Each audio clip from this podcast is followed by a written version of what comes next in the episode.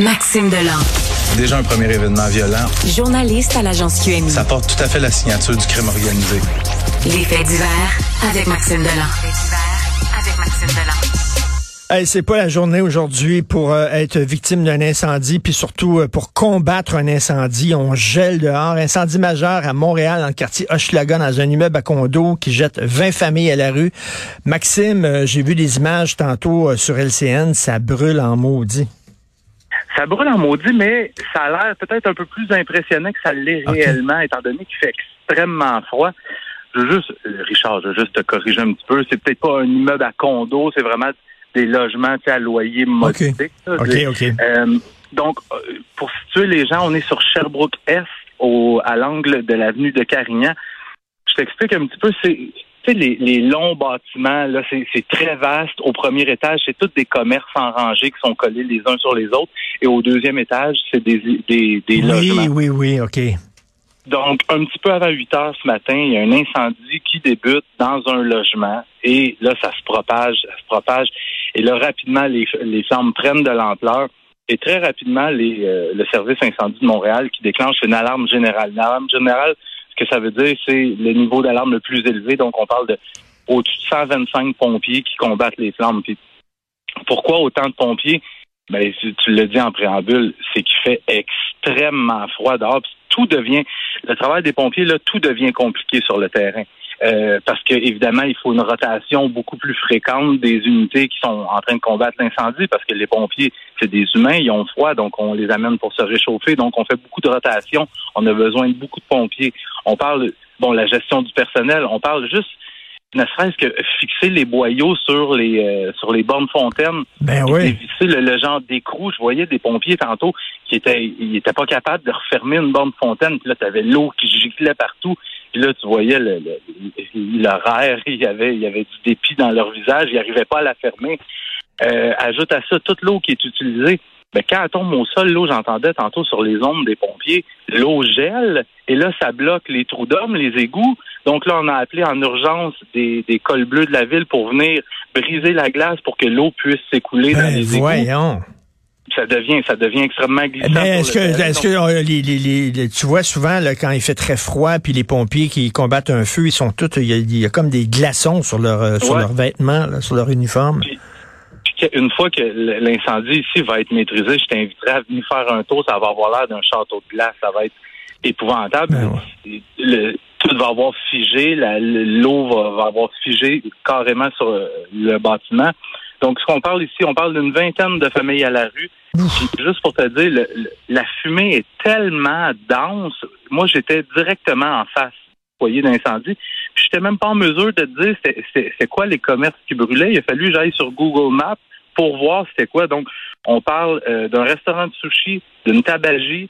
Eux autres, ils risquent, euh, ça risque possiblement d'être une perte totale. Et il y a une salle de billard voisine qui, elle, risque d'être lourdement endommagée par bon, fumée, flamme et eau. Et euh, les logements, les logements Et, Maxime, il n'y a, il y a pas, il y a pas de victimes jusqu'à maintenant là. Juste, jusqu'à maintenant, moi, on me parle pas de victimes. Ça reste toujours à confirmer. Par contre, ce que je peux, ce que je peux vous dire, il y avait un homme, un, un locataire là, qui pleurait à chaudes larmes sur le trottoir. Lui, il pleurait parce que son, son perroquet lui demeurait à l'intérieur.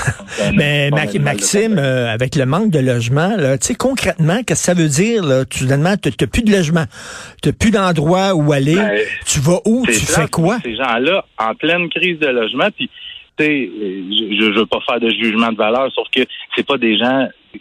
Les logements qui sont là, c'est pas des gens très fortunés Ben non, qui habitent ben à cet endroit-là. Et donc, ils vont devoir se retourner de bord. Pour le moment, il y a la Croix-Rouge qui va être appelée sur les lieux. Donc, on va offrir un toit, possiblement les faire demeurer à l'hôtel. Ceux qui peuvent pas réintégrer leur logement, on peut penser qu'il y en a plusieurs. Euh, on va on va leur payer pendant un certain temps un séjour à l'hôtel. Mais ces gens-là devront se, de se revirer de bord puis se trouver un logement. Essaye de trouver un logement Mais euh, hey, tu, dossiers à tu fais Montréal. quoi? Tu t'en vas dans un motel? Et ça, c'est tu, c'est payé par quoi? C'est payé par la Croix-Rouge? C'est payé par. Ouais. Ok, c'est la Croix-Rouge qui fait ça. Parce que c'est pas tout, pas tous les gens qui ont des assurances non plus. Là, comme tu dis, c'est pas des gens très fortunés là, tu sais. Je peux pas présumer, mais Ben oui. il arrive souvent pour les, les gens peut-être un peu moins fortunés qui n'ont pas pour eux euh, 40 dollars mettons d'assurance ou 20 dollars, ça fait une différence dans Ben leur oui. budget.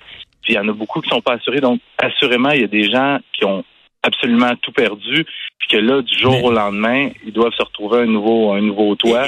Évidemment, euh, Maxime, il est trop tôt pour savoir qu'est-ce qui a causé ce feu-là. Parce que, des fois, quand il fait bien froid, on dit, c'est-tu parce que c'est un système de chauffage d'appoint que quelqu'un a mis qui était tout croche puis que ça partit en feu? On sait pas trop trop encore.